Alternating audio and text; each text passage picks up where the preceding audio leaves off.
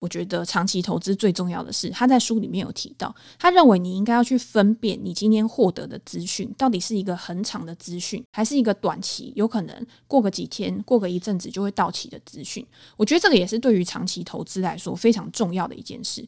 那摩根豪斯他有说啊，他说我今天虽然身为一个财经作家，而且我每天呢，我也会去 check 我自己的投资账户涨了多少，亏了多少。我每天也都会看大量的财经新闻啊，但是我在看的时候，我只是想知道这个市场上面发生什么事情，我想要知道每一个人他心里在想什么，群众他做出了什么样的行动，但是并不会去改变我自己原本定下的原则跟策略。欢迎收听《迷成品 Podcast》。今天读什么单元？在每一集节目里，我们精选一本书，邀请来宾深度分享，也聊聊这本书带给我们的阅读趣味、启发与思索。大家好，我是子瑜。亚马逊创办人贝佐斯指出啊，经常有人问他未来十年有什么事情会改变，但他说几乎没有人问过我未来十年有什么事情不会改变。但我要告诉你的是，第二个问题其实比第一个问题还要重要。这则对话来自于本集的新书《一如既往》。今天我们要来谈不变的事物以及它所带来的复利魔法。和我们一起聊本书的是 JC 财经观点创办人才女 Jenny。Jenny 您好，Hello，大家好，我是 Jenny。本集我们要介绍的新书是《致富心态》的作者摩根豪瑟他的新书《一如既往》。首先，我们想要请教一下 Jenny 啊，不变的事物为什么它这么样的重要，会让贝佐斯这样子的推崇呢？好，我想要跟大家分享说，不变的事物跟什么事情是会变的。不管今天是对于贝佐斯啊，或者是对于我们自己的人生上面很多的决策，我觉得都是很重要的。那为什么我们比较喜欢变化？我们喜欢新鲜性？其实主要是因为我觉得人都很希望会有一种掌控权跟操纵感。如果今天事物一直在变化，然后它又是如你预期的去发展的话，很容易让你会觉得很有信心，或者是很有成就感，觉得自己非常的厉害，好像什么都知道一样。但是当意外发生的时候，你有没有办法去抵抗这些意外带给你的冲击，或者是你要怎么样去因应这个世界的变化？其实还是要靠过去的历史、过去不变的原则来做一个很好的防范。跟很好的一个阴影，我觉得才是最重要的。所以第一个的是预测跟复杂会让我们变得很厉害，但是在这本书里面有提到说，多数人其实是没有办法去做预测的，或者是其实你有的时候只是因为幸运，然后你猜对了一两件事情，你就觉得你可以一直这样成功下去。但是什么事情是不会变的才是最重要的？我们就以贝佐斯的例子来讲好了，他会觉得说，今天只要身为人，你一定有一些是你很喜欢的东西，这些事情是。是不会变的。比如说，我们身为一个消费者，嗯、我们今天在网络上面买东西的时候，我们希望是什么？我们买到好的东西，而且这个东西是所有的比价网站里面最便宜的东西，而且要越快到越好。对，所以有的时候我宁愿多付一点点钱，但是我可以在二十四小时里面拿到这个东西的时候，我就会觉得好，那我就选择这个可以让我感觉到更满足的一个体验。贝佐斯还是这样想的，他就会去思考说，好，那过了五年、十年之后，什么样的事情是消费者他绝对还是会愿意去牺牲一点点利润，可是他会去选择的，那就是物流嘛。就像你刚刚讲，我希望很快可以拿到东西，所以他在过去这几年啊，其实疫情之后，他也大量去投资物流。在最新的亚马逊他的财报里面有写到，他说他每一次去物流啊、快递这些产品，它的成本都持续的下降。对于消费者来说，我可以更快拿到产品。可是对于公司来说，它的成本下降，它可以做什么事情？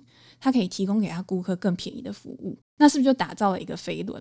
那这个飞轮就可以让亚马逊这家公司越来越好。那即便是贝佐斯，他现在已经不是亚马逊他主要的执行长了，但是他还是把这个核心的文化、这个精神去烙印在亚马逊他的公司的思维里面，可以让亚马逊持续的茁壮，成长成一家非常伟大的公司。这个就是我觉得。不变的力量带来的一个好处，如同本书书封提到的，它是关于金钱、历史与人性不变的二十三件事情。那本书以历史上发生过的案例，带我们了解风险、情绪还有人性。那这边请教一下 Jenny，您认为这本书适合什么样的读者呢？我觉得在这本书里面，还有提到很多的故事啊，其实不只是关于投资而已，很多是关于他的人生。我对于他一开始讲到他自身的故事就很有感受，因为他那时候不是说他去滑雪嘛，没错，跟他的好朋友，然后呢，在雪地里面，大家都知道风险很高嘛，你今天一定会承担相对高的风险，但是如果你想要享受刺激的话，好像那个风险就是不可避免的。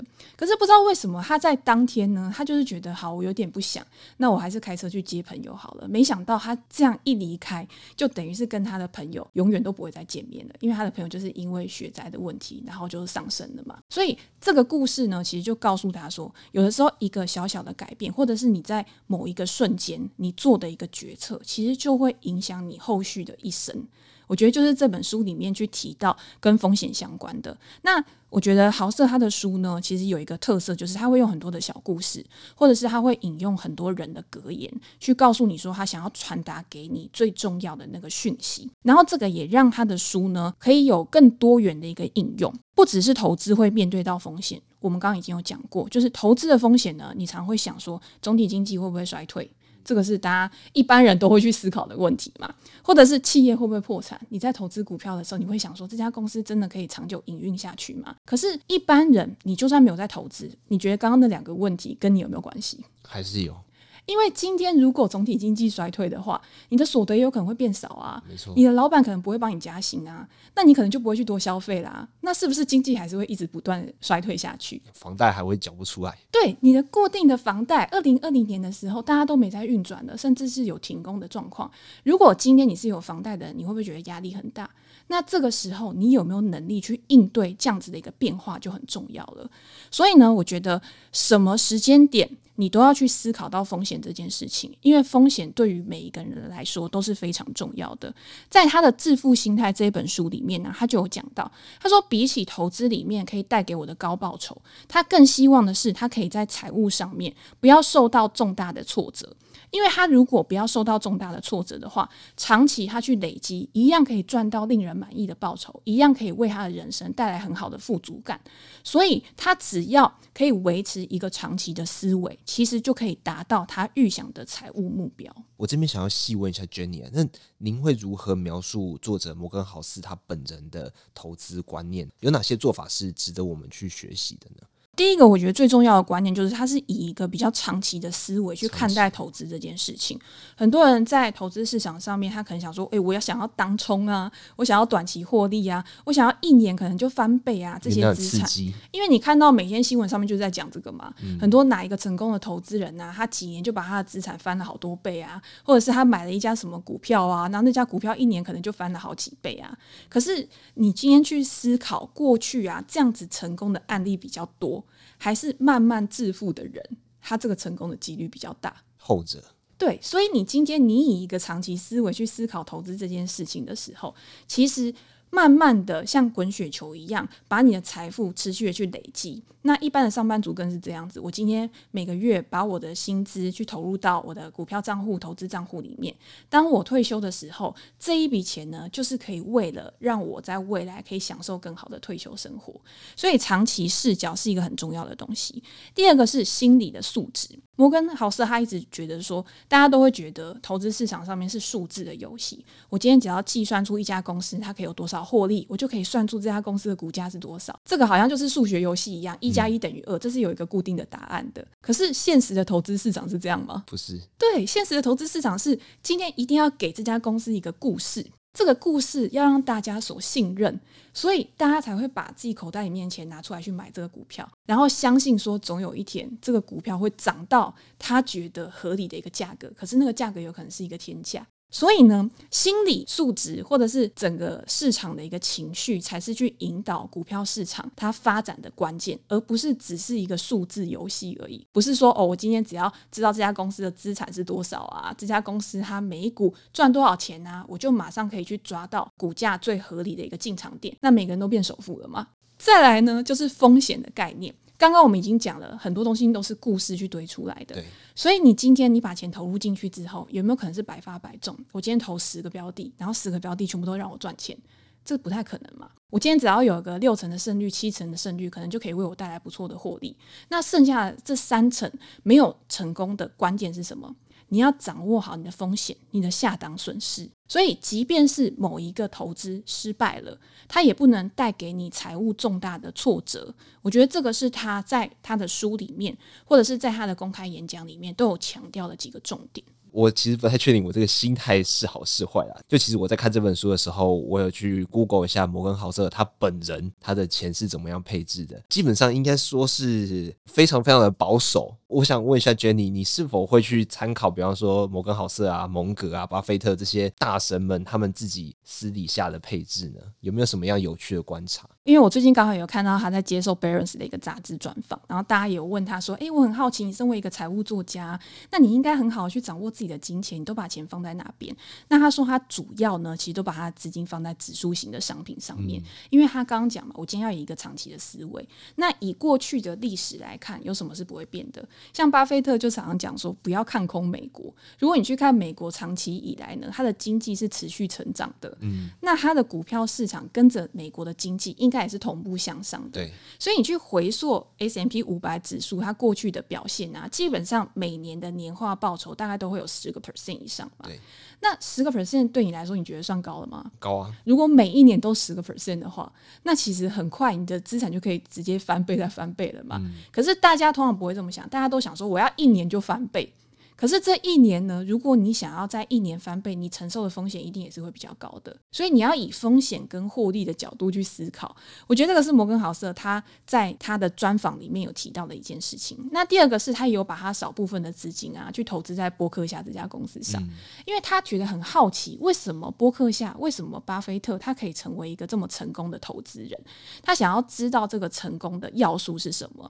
他自己呢也有持有一家公司的股票，然后他也有去当。他的管理层，那这个呢的重点也是在于说，他想要知道，如果他今天把他所有的精力去。投资在这家公司上面，而且他长期去持有的话，会带来什么样复利的效果？所以我自己会觉得他是一个很勇于去尝试，而且他会去验证他自己的想法到底是不是对的一个人。那如果今天大家是一个上班族，或者是你不了解投资的话，我自己也会很赞成说，那你就把钱去投资在指数型商品上面，嗯，因为它真的是一个进可攻退可守，而且它真的是可以帮助你的资产持续去累积的一个方法。可是如果你今天去看蒙格，去看巴菲特，它其实跟好事还是会有一点点不一样，因为如果你去问巴菲特或蒙格的话，他会告诉你说，找到一间好公司，以合理的价格买进，跟着公司的成长持续的去获利，那你就要去思考说，他们是怎么样去评价什么叫做一家好的公司，还要合理的价，还要合理的价格。我觉得第一个是什么是不会变的，第一个就是好的公司，它的本质是怎么样。如果我们去看过去巴菲特跟蒙格他们所投资的一些公司的话，你就会发现，他们可能是。他可以很易于去了解的，他会在他的能力圈里面去选择他想要投资的公司。哦，比方说可口可乐，对，大家最熟知的就是可口可乐。那可口可乐会有什么太大的变化吗？不会，不会，因为它就是你生活里面一个必需品。今天景气好的时候，你景气不好的时候，你可能都会想要来一杯可乐。那大家也会讲说，那巴菲特买苹果，巴菲特买苹果呢，是因为他认为说苹果已经是大家生活中不可或缺的一部分了，它已经变成一种消费品，而不会只把它当成一种科技产品。你看，我们今天可以用 Apple 的手机去做多少的事情，包括你今天娱乐，包括你今天生产力。所以他也认为说，他投资苹果其实是在投资我们的生活，然后他也会长期的去持有这家公司的股票。我觉得这个就是巴菲特他在投资的时候，他不会去变的，就是这个东西一定是要跟我们的生活去息息相关的。那第二个是不会变的是，他会用合理的价格买进。那合理的价格是什么？大家会觉得说，一定有什么很特殊的方法，然后去辨识说这家公司合理的价格。其实巴菲特他用的方法很单纯，他就是这家公司它的股价跟它每一年所带来的现金，到底它之间的比值。比如说，我用本益比来衡量，到底是不是一个合理的股价？它里面有含有多少的不确定性？他希望把这个不确定性降到最低，也就是他知道什么东西是不可知的、不可预测的。他希望他可以掌握最大的可预测性。当然，他也会留有风险的一个成分。所以，我们常常常在投资的时候也会讲到安全边际这件事情。我在看摩根豪斯他本人配置的时候，我想到一件事情是，他是真的很了解自己需要什么，他想要做什么的一个人。像比方说，他房子是没有房贷的，他是直接买的。这个在很多投资理财的人的眼里会觉得啊，你真的是什么现金流怎么样？这其实不是一件很正确的事情。可是，在他的心目中，比起做一个正确。他更想做一个舒服自在这样子，我觉得这点就真的有点违反直觉，可是仍然是有值得我们学习的地方。我觉得有一个很重要的就是，大家常会问他说：“诶，我到底要承担多少风险啊？我现金到底要留多少啊？”他都有告诉大家说，其实每一个人他对于风险的承受度跟对于风险的偏好度都会不一样，所以你应该选择一个让自己最舒服的投资理财的方式。嗯。那对于他来说，他希望他的身上永远可能都保持着百分之二十的一个现金，因为他认为这个现金就是可以让他在有任何意外状况发生的时候，他都可以很从容的去应对。我觉得这个对于保守型的投资人来说，真的是一个很好的方法，因为你永远不知道明天会发生什么事情。是，但是你只要可以做好准备，即便是明天发生一件非常重大的灾难，好了，但是你一定也有办法可以去度过这个危机存亡的一个时刻。我觉得这个是他在他自己的投资领域里面非常坚持的一件事，所以我觉得有时候大家也要衡量一下自己到底是什么样个性的人。你不要看别人，很多人会说：“诶，我用房子去贷款，然后去重压某一档公司。那如果今天这家公司股价涨的话，那我不就一夜暴富了？”可是你有没有想过，如果失败了呢？那对你的生活会不会有什么影响？你有没有紧急预备金？你有没有额外的现金流的来源？如果今天都没有的话，那这个失败有可能就会为你的人生带来非常重大的一个转折。你有可能因为这样子就没有办法再站起来了。所以风险这件事情还是你第一个要去思考的一个因素。了解，我们等一下也会再去细谈到风险这件事情。我们现在谈另外一个特质，就是长期。就是过去我们曾经访问过乐活大叔施生辉啊，他也是建议我们要具备一个农夫的投资心态，定期播种，获得稳定收成。其实我觉得这跟摩根豪瑟他建议的长期有许多的相似之处哦。那我想再细问一下，长期投资这件事情，我们心里面需要具备什么样的特质呢？长期投资要具备的特质，当然第一个就是你今天你一定是要让这笔资金呢，它是一个比较长时间都不会去动用的一个资产。因为这个东西它才有弹性嘛。如果你今天把钱放到股市里面，你随时有可能，你今天要买房子、买车子的时候，你就要去把它提领出来。那这个就不是一个长期投资应该要拥有的一个态度。它一定是在你的日常开销、你的固定支出之外，额外的一笔资金才会去做。那乐活大叔以前他说农夫投资法，他也是说我今天就把我的钱去放在股票市场，那我可能用收息的方式，就好像是我灌溉了之后，他每一年都会帮我去有新的。一个农作物出来，可以去做一个收成嘛。那摩根豪瑟呢？他之前在他的访问里面，他就有提到，他说他在投资的时候啊，一开始其实在很小的时候，他的爷爷奶奶。好像给他一笔钱去放在股票市场，一千元美金。对，就他隔一天呢，他起来看到的时候，想说：“我什么事情都没有做，怎么这个钱就会慢慢的去生出来？”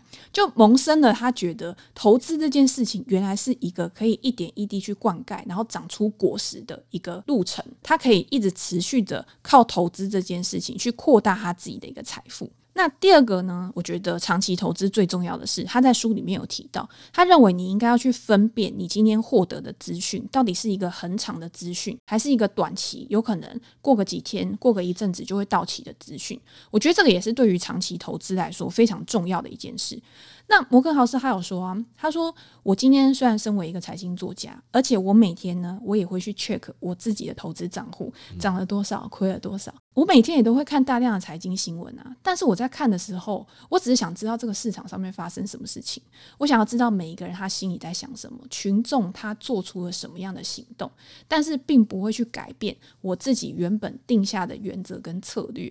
在看这些短期的消息的时候，其实是不太会影响长期的策略的。里面有一句话，我看的其实有一点点小不懂啦。我这边也想问一下 Jenny，嗯，就是长期只是你必须忍耐的许多短期的集合体。这句话的意思是？时间的加总吗？就是短期、短期、短期，最后变长期吗？还是还有其他我没有读懂的一些意思在里面呢？我觉得这个可以用另外一个方式来形容，也就是像我们看霍华马克思的书啊，或者是你有讲到达利欧的原则这些书，它里面就有讲说，他说其实不管是景气或者是任何人生里面的事情，它都是会有一种循环的。那在这个循环里面呢，有高潮也有低潮。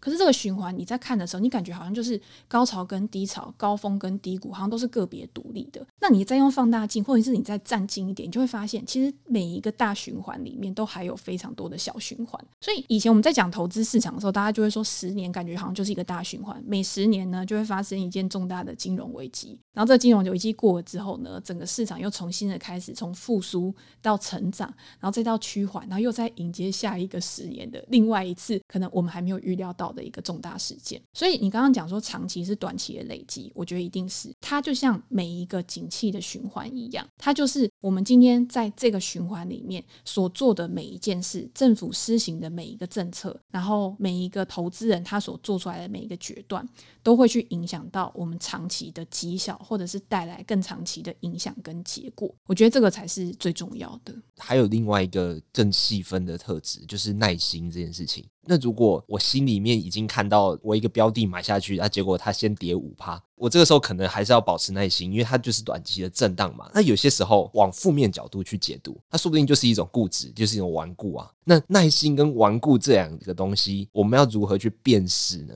好，书里面有说，顽固啊，经常会伪装成耐心，就是你会觉得说，我今天坚持我自己的看法，其实就是一种耐心，长久以后呢，一定会带给我回报。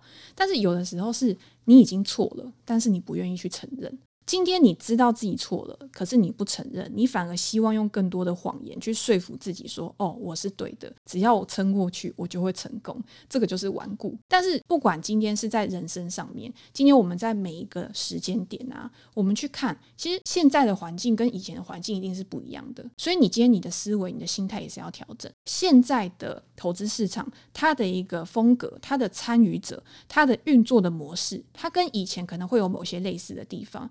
可是也有很多地方是不一样的。投资这件事情，就是你必须要在你既有的原则之下，还要再去适应新的环境。你要去根据你新接收到的资讯去调整你自己对于未来或者是对于当前的认知。就像我今天看好一家公司好了，以前奇异电器，我们随便举一个例子，嗯、奇异电器也是一代的龙头吧。它在以前也是非常的辉煌，大家都说它的营运效率很好啊，它的获利非常好，甚至发展到多元的一个业务，然后让市场都非常看好它。可是奇异电器在历经了景气循环，在历经了整个产业的变迁之后，它是不是也开始去陨落？那现阶段在美股上面，我们以七大科技巨头来讲，大家都会想说 AI 对于微软啊、Apple 啊、Meta 啊这几家公司都会非常的看好。可是再过十年之后呢？这些公司，你能预料到它未来十年会变成什么样子吗？说不定变成下一个百事达。其实像之前就有一篇报道，他就说现在在生成式 AI 发展的过程当中啊，你现在会觉得说科技巨头应该是最受到瞩目的，而且在未来发展是最好的。可是十年之后呢，有可能是你听都没有听过的公司。所以我觉得这个也是大家要去纳入到你自己在投资配置的时候，你要怎么样去掌握风险，又可以达成趋势。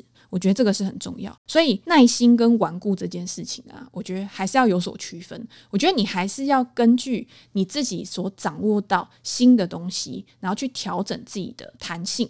我觉得在这个书里面有提到一个非常重要，就是弹性，因为你今天拥有弹性，你才可以去因应整个世界的变化，可是又不失你原本的初衷。那我接下来想问一个关于维持情绪有关的事情，因为我觉得要维持情绪不变是一件很困难的事情，尤其是接收到消息非常多的时候，我们可能一周内甚至一天内。会对于自己的标的，或者是对于市场有不一样的看法，然后同时在这个消息进来的时候，你在悲观跟乐观这两边能摆荡，那最后你会做出不理智的抉择啊。那我想问一下，作者如何看待这种极端的悲观和乐观呢？那 Jenny 这边又有什么样的解读？我觉得极端的悲观跟乐观啊，都是我们从现在这个点去往回看，你才能判断当时是极端的乐观还是极端的悲观。嗯、所以为什么他在书里面他也一直提到说，你去观察历史，你去了解过去发生什么事情是很重要的。因为在当下的时候，你可能会去想说，诶，这跟我以前看过的什么东西，跟我以前去经历过的什么事情，好像有一点类似。那当这样的想法出来的时候，你就可以先做一个准备嘛。那我们现在在想说，如果我我以前从来没有遇过极端跟悲观的时候，那我应该要怎么办？那每一件事情呢，它一定都会有发展到失控的时候。就像二零二零年好了，疫情，我觉得大家现在都一定还记忆犹存，因为疫情的时候真的是全世界都已经陷入到极度悲观，大家都想说哇，是不是已经没有办法再回到像以前一样？但是如果我们现在在二零二四年，我们再往回看的话，其实现在我们的生活基本上已经回到跟以前差不多的样子了吧？嗯、口罩可能也已经大家都没在戴了，然后出去的时候呢，你可能也不会再去想到以前二零二零年为你带来的一些不方便。可是如果今天你是以投资市场来讲的话，投资市场现在呢，大家都想说 AI。它会一直不断的发展下去，它可能会再帮我们创造可能好几十亿呀、啊，甚至几百亿的一个市值的一个增加。可是有些人就开始哦，他就会觉得说，嗯，你这样子好像有一点太疯狂了。我觉得现在已经到了一个 AI 泡沫的时间点了。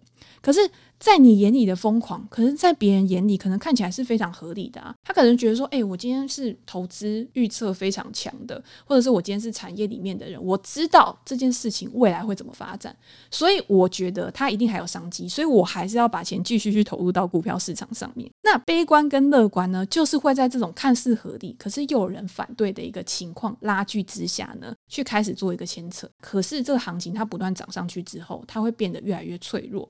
那当它变得越来越脆弱的时候，你就会发现，任何一点点小的刺激，或者是任何一点点小的意外状况，可能都会导致一个比较大的崩盘，或者是比较大的拉回。所以这种时候呢，如果今天是一个非常大幅度的一个崩坏的话，那大家才会知道，哦，原来之前已经是过度乐观了。你要真的到某些事情发生之后，你回过头来看，你才会知道说，怎么样的乐观算是极端的。对，所以你只能做准备而已。其实你还是没有办法去做预测，因为很多事情我们都是以结果来看的。嗯。所以我们现在看结果，我们会知道过去什么时间点是乐观的，什么时间点是过度悲观的。但是当你站在这个当下的时候，其实你自己是没有办法很好的去做一个判断。没错。这边我觉得也有一件事情是在书里面，我觉得很有趣的。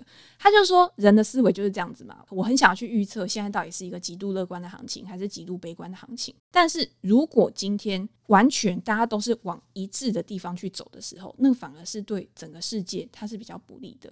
书里面就提到，他说进步才需要乐观跟悲观并存。如果你今天你想要世界一直不断的往前，不断的有创新的话，那今天需要有乐观的人，也需要有悲观的人，就是在这种平衡之间，然后去求前进，这个才是对于整个世界，今天不管是经济，不管是投资，甚至是我们生存的其他的领域，其实都是要有这样子的一个心态，去帮助我们可以有更不一样的一个思考模式。哦，没错，它里面其实提到一些历史事件，讲起来真的是有一点点讽刺啊，就是我们现在接触到的很多科技，包括汽车，包括网络。非常多，它最初的需求是来自于战争。对。可是你那时候没想到，它最后竟然会导入到消费者市场。没错，因为当初因为有战争的需求，美其名世界和平的需求，所以他们砸重本去生产出那些东西。但是那些东西等到军事上面可能不需要之后，他们才发现说，哎，它其实在民生上面有很大的潜力，然后大大的改变了人民的生活。那在这个情绪悲观跟乐观的摆荡之中，你觉得要去如何的正确认识风险呢？好，因为我们刚刚前面有提到过很多风险的事情嘛，嗯，我们现在可以具体的来讲说风险到底是什么？风险就是扣除你认为自己已经考虑过的一切事物之后，剩下来的都是风险。所以，我们也可以提到像黑天鹅，嗯，大家会想说，每次我在演讲啊，或者是我在公开分享的时候，大家都会问我说，你认为下一只黑天鹅是什么？什么样是下一个黑天鹅的事件会引发市场的崩盘？那我通常都会回答我说，我要是知道下一只黑天鹅是什么的话，那他就他就不是黑天鹅。塔勒伯就说嘛，因为他就是提出黑天鹅效应的这个作者，他就说，你今天你没有办法去预测未来，所以你不要去投资在你的预测上面，你应该投资于准备面对黑天鹅事件。当极端风险发生的时候，你要怎么样去因应，才是每一个人必须要去做的功课。所以风险对很多人来说，第一个是。他是很个人的，每一个人他所能承担风险的能力不一样。我以前很喜欢一句话，就是你愿意承担多少风险，跟你能够承担多少风险，其实还是会有差。但是有些人呢，在市场行情非常热的时候，他就会觉得我很 formal，我今天完全不能落于人后。我今天有赚钱，但是我不能赚的比隔壁老王还少。他如果赚的比我多，我心情就不快乐。呃，所以我就继续 all in all in。可是你觉得说好，这些风险是我可以承受的。可是当事件真的发生的时候，当下跌真的来临的时候，它今天一下跌，然后你的资产净值减少，对你的生活、对你的工作都造成影响。这个就是你没有办法去承担的风险。所以你愿意去承担可以啊，但是当事情发生了之后，你才会发现你其实是没有能力去承担。所以不要去承担过度的风险，是你长期留存在这个市场上面的关键。在书里面呢，他其实有提到，像风险跟报酬。今天投资市场里面很简单一句话嘛，很多人都会说高风险带来高报酬。但是今天如果这个风险是你不能够、你没有能力去承担的风险的时候，即便是它可以带给你非常优渥的报酬，我觉得也不应该以身试法，因为等于是赌博了。对，你还是要去衡量你自己，所以这个东西是很个人的，你还是要依照每一个人他自己的条件。然后来做一个风险上面的配置。那这边想请教一下 Jenny，您个人呢、哦？市场受到科技、政治、人性的左右，那你会如何去处理这种贪婪与恐惧之间的周期循环？你会如何提醒自己呢？因为我在投资市场也已经还蛮久的，所以我也是会有一套自己的一个进出系统。那当然，你说我跟摩根豪瑟是不是也会有不一样的系统？我觉得是差异还蛮大的。因为我的长期投资的配置呢，也是指数型基金，但是因为我在投资的时候，我很喜欢去研究公司，我很喜欢去了解商业模式，甚至老实说，我也是喜欢预测的人，所以我也会把我的部分资金去投资在一些我认为未来有前景的公司上面。那在投入之前呢，我就会去思考：好，我今天投资在这家公司上面，我愿意承担的风险是多少？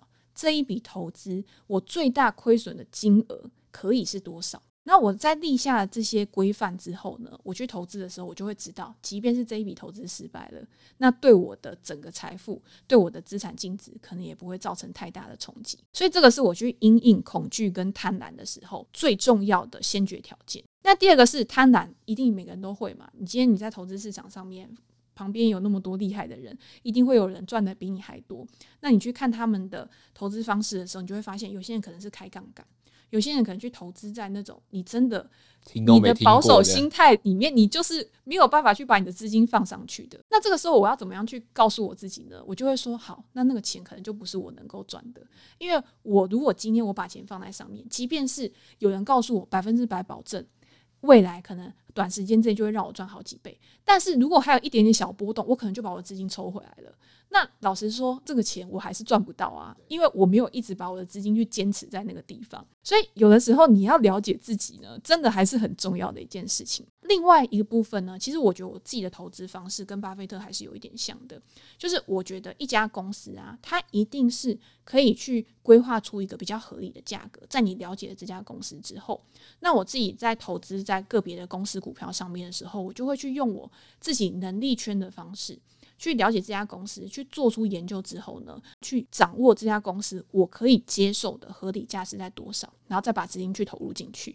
那当你已经有这样子的一个准备的时候，我觉得对于不管今天是持有这家股票的周期，或者是这家公司它未来的发展追踪，我觉得也都会很有帮助。那节目的最后呢，想请 Jenny 分享一件在您心中永远不变的事物，然后鼓励我们长远的去追求。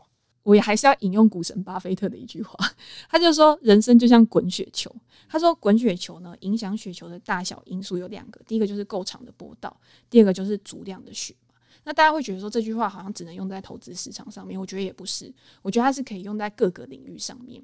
因为最近呢，我有听到出版社还有去访问摩根豪瑟里面的说法。那除了这本书里面有所提到的内容，他也有提到他的创作方式。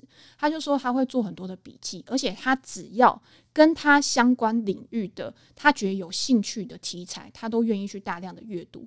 然后他看到各式各样格言啊、金句，他也都会把它记在本子里面。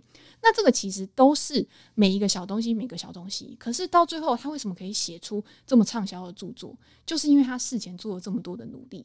这些小小的雪片慢慢的滚起来，其实就变成一个很巨大的雪球，然后让他可以去提出很棒的作品。所以我觉得，大家如果今天即便你是没在投资，你可能只是在人生啊，在工作上面。我在工作上面，我觉得我好好像每天日复一日都是在做重复的事情。可是，当你在这个工作里面呢，你去找到可以去增进自己的方法，你去提升自己的专业能力，不管今天是你在工作上面的一个能力啊，第二外语啊，这些也都会变成你的小小雪片。那到最后，如果今天要升迁，或者是你以后有更好的机会的时候，它就是你大放光彩的时候。所以我觉得这个就是人生里面要去追求，就是持续不断的去进步、去学习。好，非常谢谢 Jenny 今天的分享。节目尾声，我想引用书中的前言作为今日的结尾。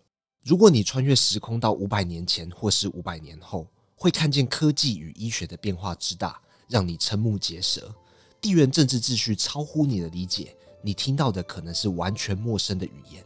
不过，你会看见人们被贪婪所迷惑，被恐惧所支配。